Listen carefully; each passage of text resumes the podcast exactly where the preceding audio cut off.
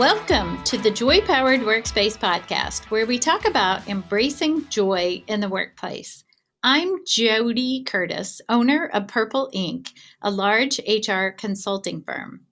And with me is my dear friend and co host, Susan White, owner of Susan Tender White Consulting, an HR consulting practice.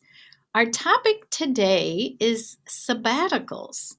So, Susan, I've been a bit fascinated by this topic, and we've invited a couple of guests to join us today.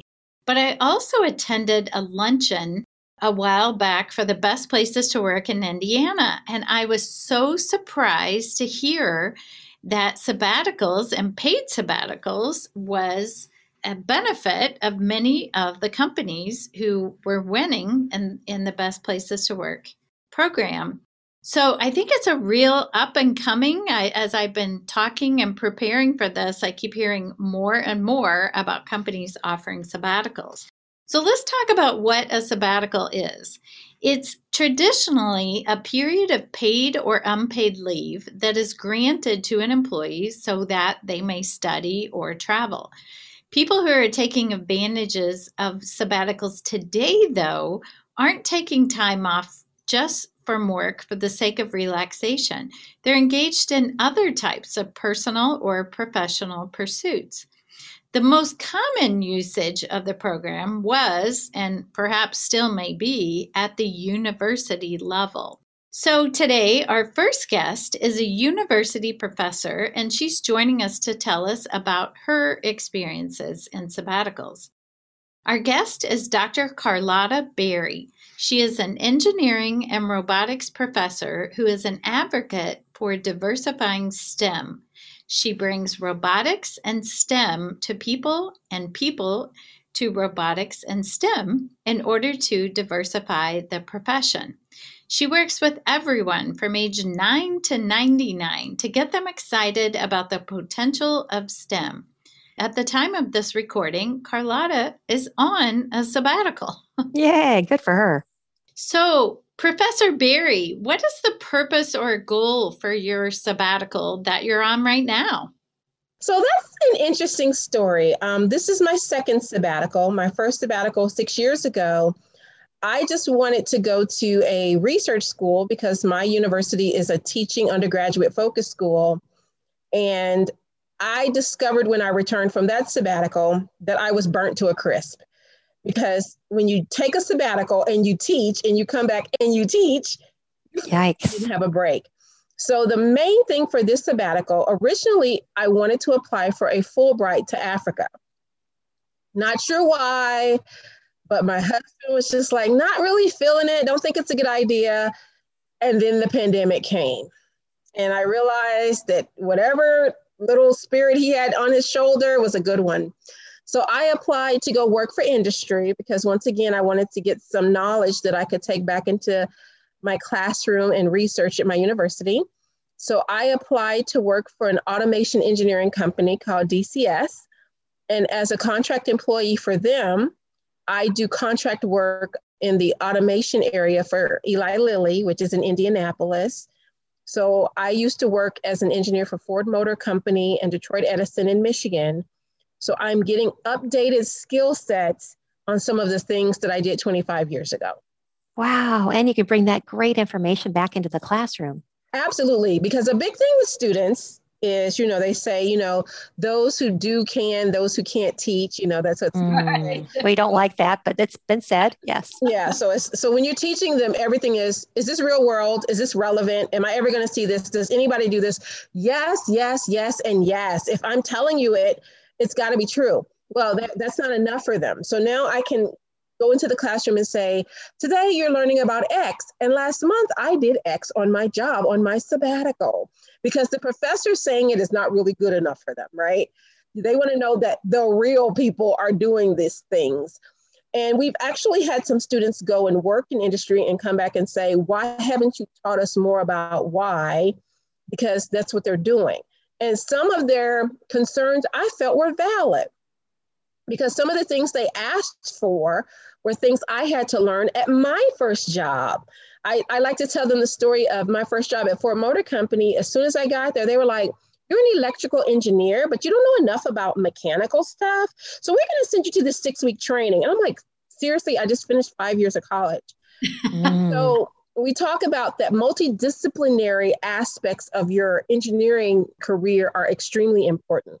There are no engineers who sit in silos with all the electrical engineers over here, all the mechanical engineers over here. So everything that I'm doing on sabbatical is key to how I connect it back to them, no matter what their major is, right? That lifelong learning is part of ABET criteria. That's the accreditation agency for engineering. So there's a reason lifelong learning is assessed because you never stop. Even as their professor, I can learn from them as students as well. Mm-hmm. Can you tell us a little bit about how the sabbatical works at your organization? Like, how long does it last? Is it paid, unpaid? Do they help you get these assignments, or are you all on your own to go out there and say, "Here's how I want to spend it"? And you you obviously did some really great stuff, but tell us a little bit about the the infrastructure around it. So, at my university, once you get tenure, you're eligible for a sabbatical every six years and you're eligible, I believe, for a mini sabbatical or mini leave every three years.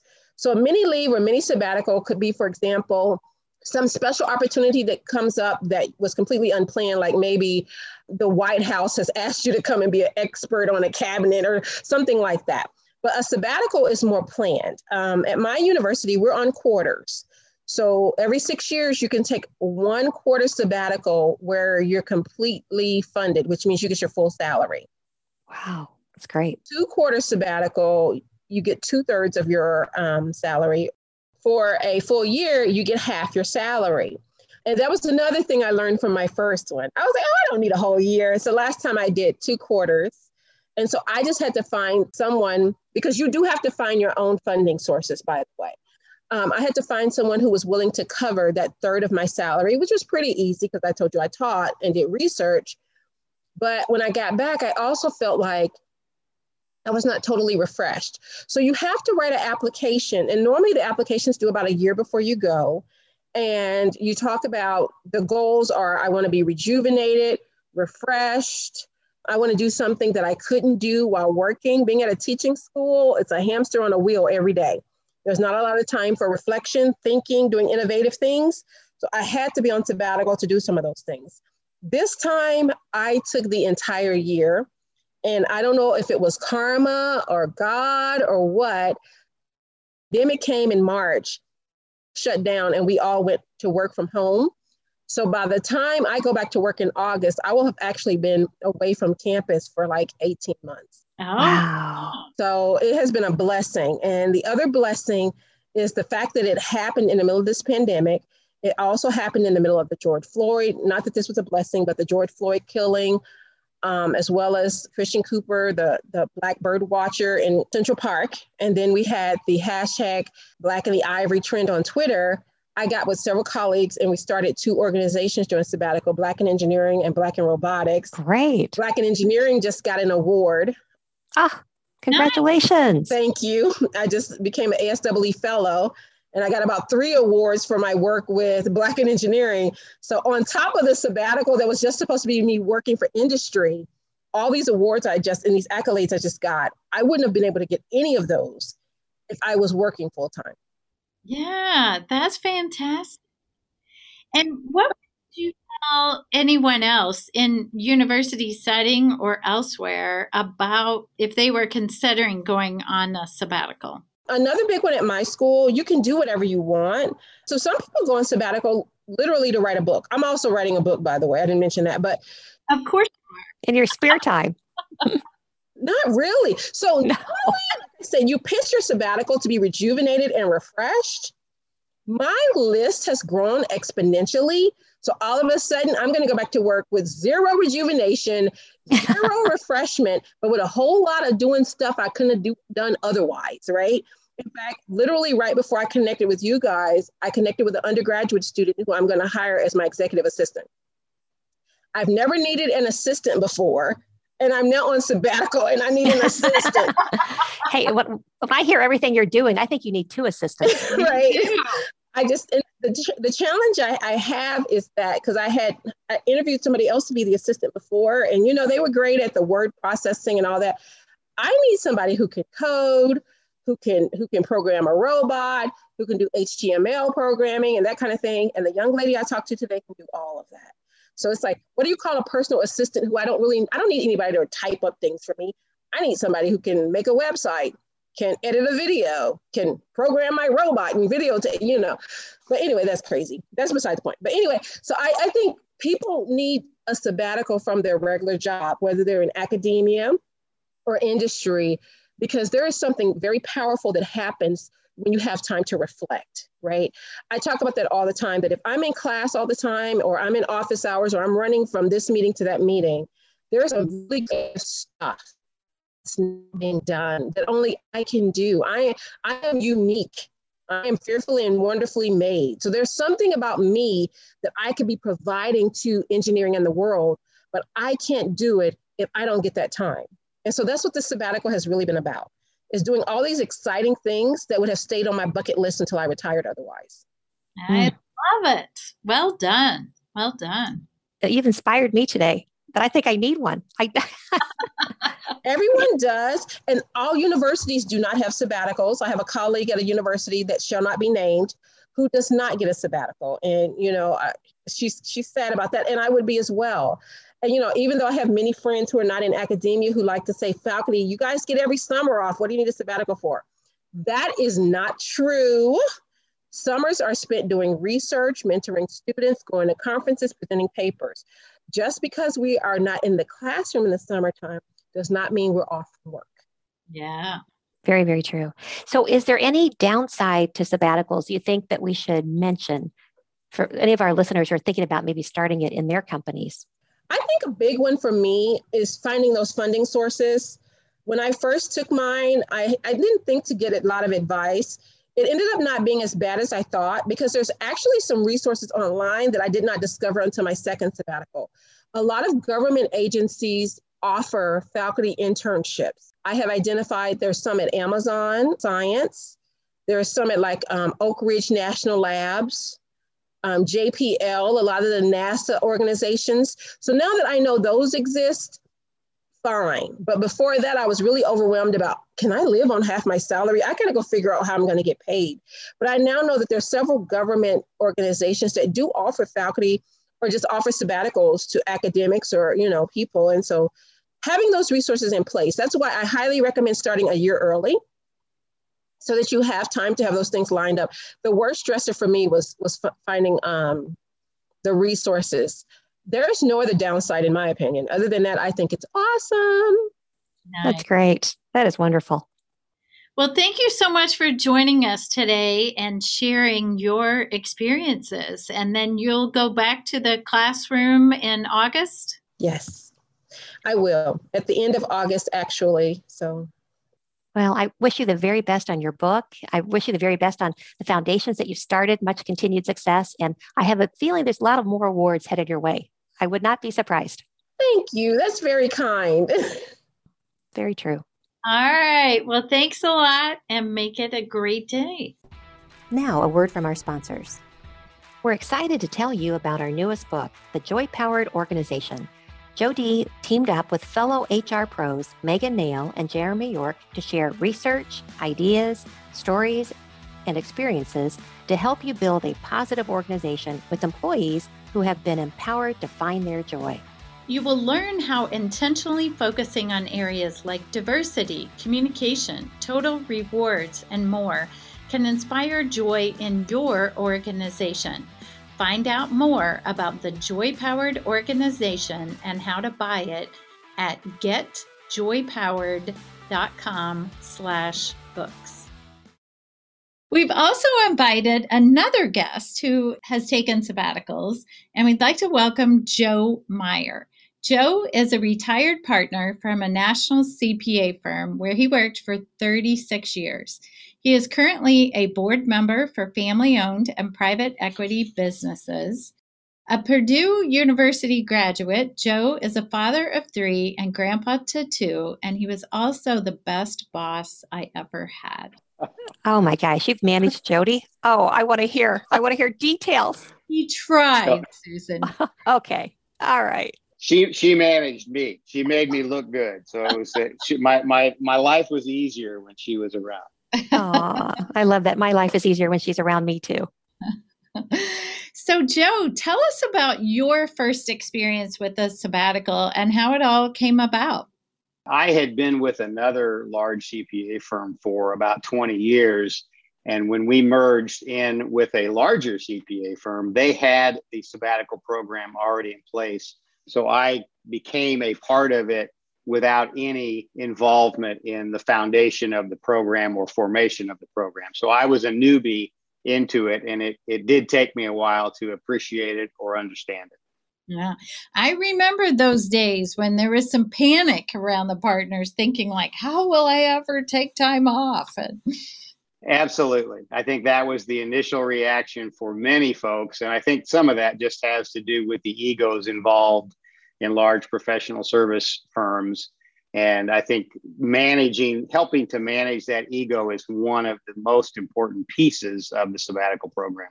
Yeah. Mm. Can you tell us a little bit about the ones that you've experienced, those sabbaticals? How were they structured? How did it work? Was there pay, no pay? How long was the maximum amount of time? And then I'd love to know how did you use that time? In our setting, it was fully compensated. So the partner did not lose any income. The maximum and minimum was one month. So it was a full 30 days. You could go a full month or you could go half of one month and half of another month.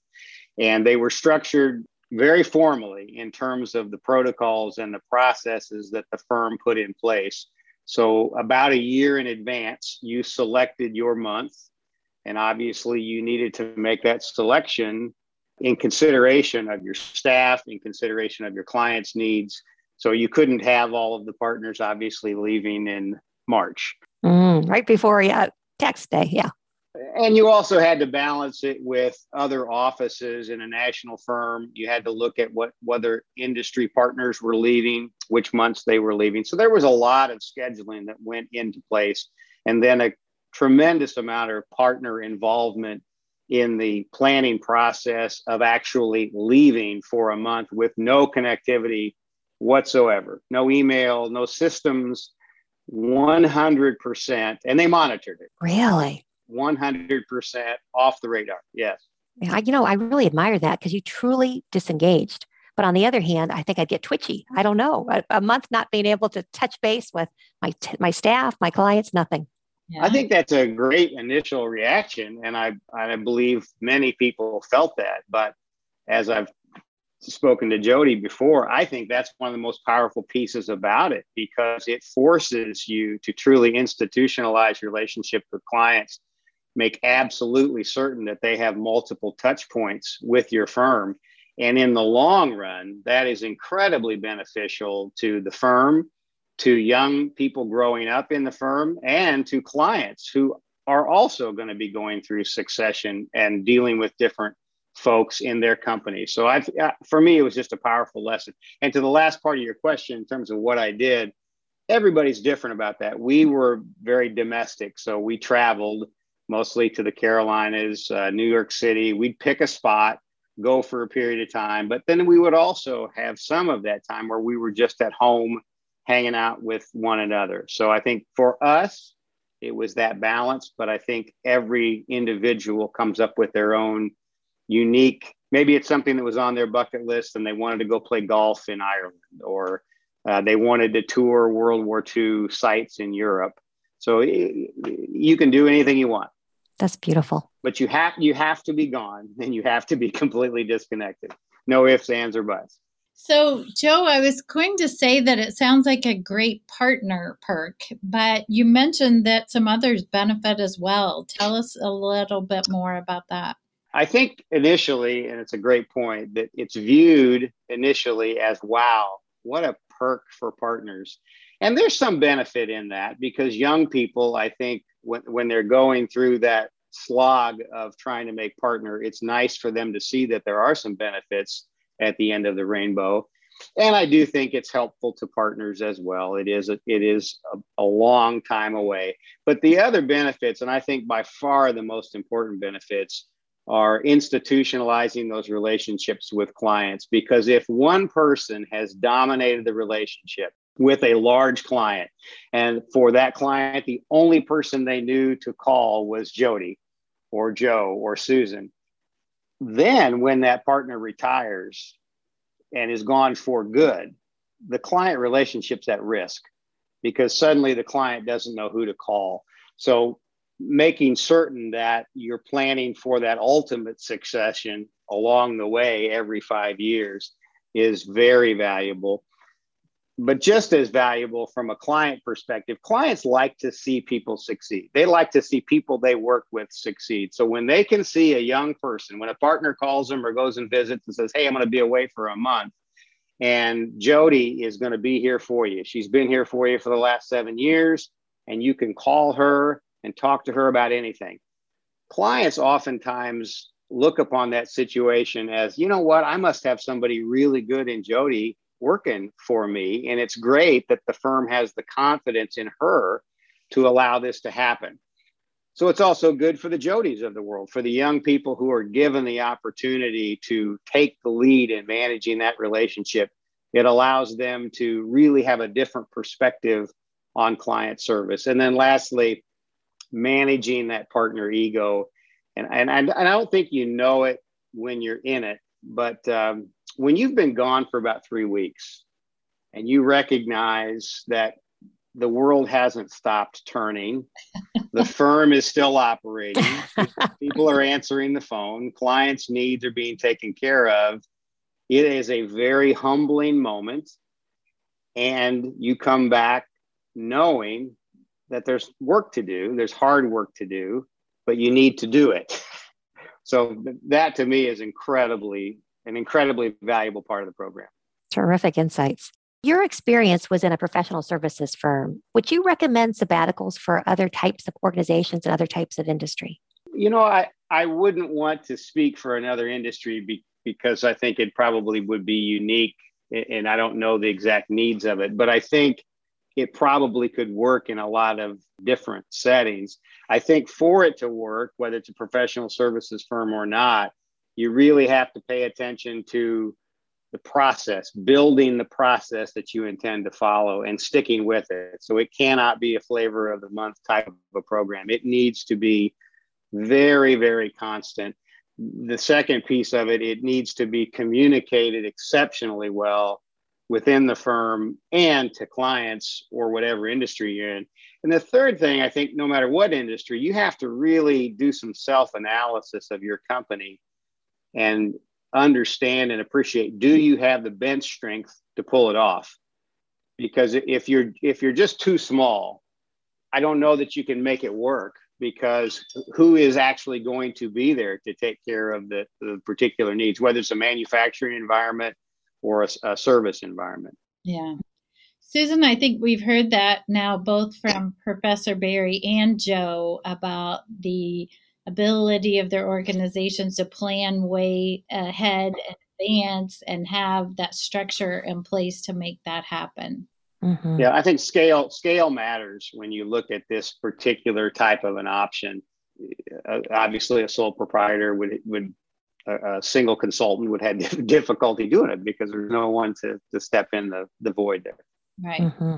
Well, Joe, anything else we haven't asked you about sabbaticals that you'd like to share? I think they're very powerful. I, in any situation where I think you should at least explore it because I do think there are some really great benefits all across the board. It's worth exploration whether or not you come to the conclusion that you can pull it off or want to pull it off. It should be considered. Well, I'm thinking about planning one now. How about you, Susan? Yeah, absolutely. well, well, JoDee, from looking at your website, you know, you not only have all those wonderful employees now, but you have the two dogs to handle security. Exactly. So I'm ready. You're getting you're getting to that critical mass where you could do it. But you know, I'll tell you what, JoDee, in your situation or any situation like that, uh, there comes a time. I know you've told me before that you intend to work forever, and and I believe that, but you may not always feel that way. So the other piece of it is it allows the individual to say, how does this look and feel and how do i feel in that space and you know at some point if you want to exit a business you have to sell it to someone so it could be an opportunity to say is there somebody else who really wants to step into the president CEO job for a month and see how it really feels. Right. I like it. They may like it or they may not. Yeah. Well, thank you for joining us, Joe. Great information. Very fun. I really appreciate it, Joe. Learned a lot. Now, a word from our sponsors. Are you looking to find more joy in your work by building skills and competence in your leadership abilities? The fourth cohort of the JoyPowered Leadership Program will be starting in the fall of 2021. The group will meet virtually once a month for a leadership learning session where they'll learn from expert trainers, discuss hot topics, and network with other leaders. Participants get two individual coaching sessions and other resources and perks as well. Learn more about the program at purpleinkllc.com slash joy-powered leadership. That's purpleinkllc.com slash joy-powered leadership. JoDee, we have a question from one of our listeners. They asked, What is the best way to know when a new podcast of the JoyPowered Workspace is available online? Yeah, well, thanks for our listener for asking this question. Wherever you listen to your podcast, there is a button called subscribe. If you click on subscribe, it will automatically populate in your library. And then it'll it'll just come up for you every time there's a new episode. If though you are going directly to our website, getjoypowered.com, then you might consider downloading a podcast app like Apple Podcasts, Stitcher, Spotify, Google, Podbean, or many others to make it easier. In our In the News section today, another impact of the pandemic is an increase in litigation. Per an April SHRM article, COVID related employment lawsuits from January 2020 to March 2021 resulted from 27% remote work and leave conflicts, 24% retaliation and whistleblower complaints, 7% wage and hour disputes, 24% employment discrimination, and 4% unsafe work allegations. Businesses have or may continue to struggle to keep up with changing federal and state laws and mandates. I expect this to continue for a while as we continue to face issues around returning to work, requiring or not vaccines, and other related policies. So keep your ears and eyes open for new legislation. Makes sense. And thanks for joining us today and make it a joy powered day. Thank you. If you would like SHRM recertification credit for listening to this podcast, please visit getjoypowered.com slash SHRM.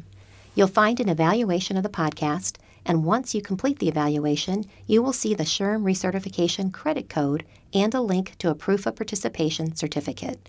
Again, that's getjoypowered.com slash SHRM.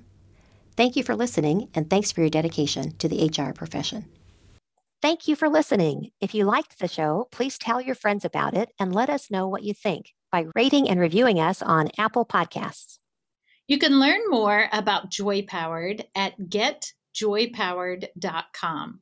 Check out the JoyPowered shop where you can order our books, journals, and other items that power our joy at getjoypowered.com slash shop.